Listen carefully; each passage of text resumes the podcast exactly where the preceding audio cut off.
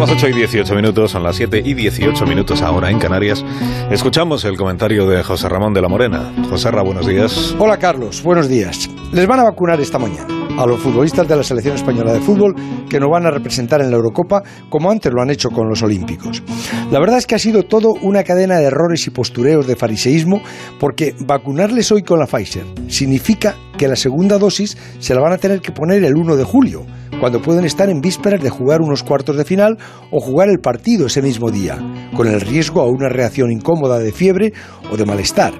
Lo normal hubiera sido vacunarles hace un mes, como están haciendo con los Olímpicos. Pero también es verdad que el seleccionador dio la lista hace 15 días. Si hace un mes el seleccionador hubiera dado una preselección de 40, estarían todos vacunados y se habrían evitado esta incertidumbre que nos tiene bloqueados y sin poder entrenar en grupo. Por otro lado, Culpo también el fariseísmo de los políticos en no hacer predilecciones, no vaya a ser que luego les digan algo, como si no estuviéramos ya curados de espanto.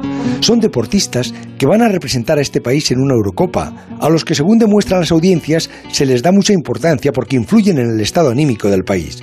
Reconozcámoslo y deseémosles suerte porque la van a necesitar y su suerte va a ser la nuestra y la que influya en nuestro estado emocional después según les vaya. Y esta mañana querría también hacer referencia al frenazo que le han dado a Ceferín, el presidente de la UEFA, los tribunales de justicia. Ha tenido que suspender ese expediente que había abierto al Madrid, al Barça y a la Juve por intentar la Superliga Europea.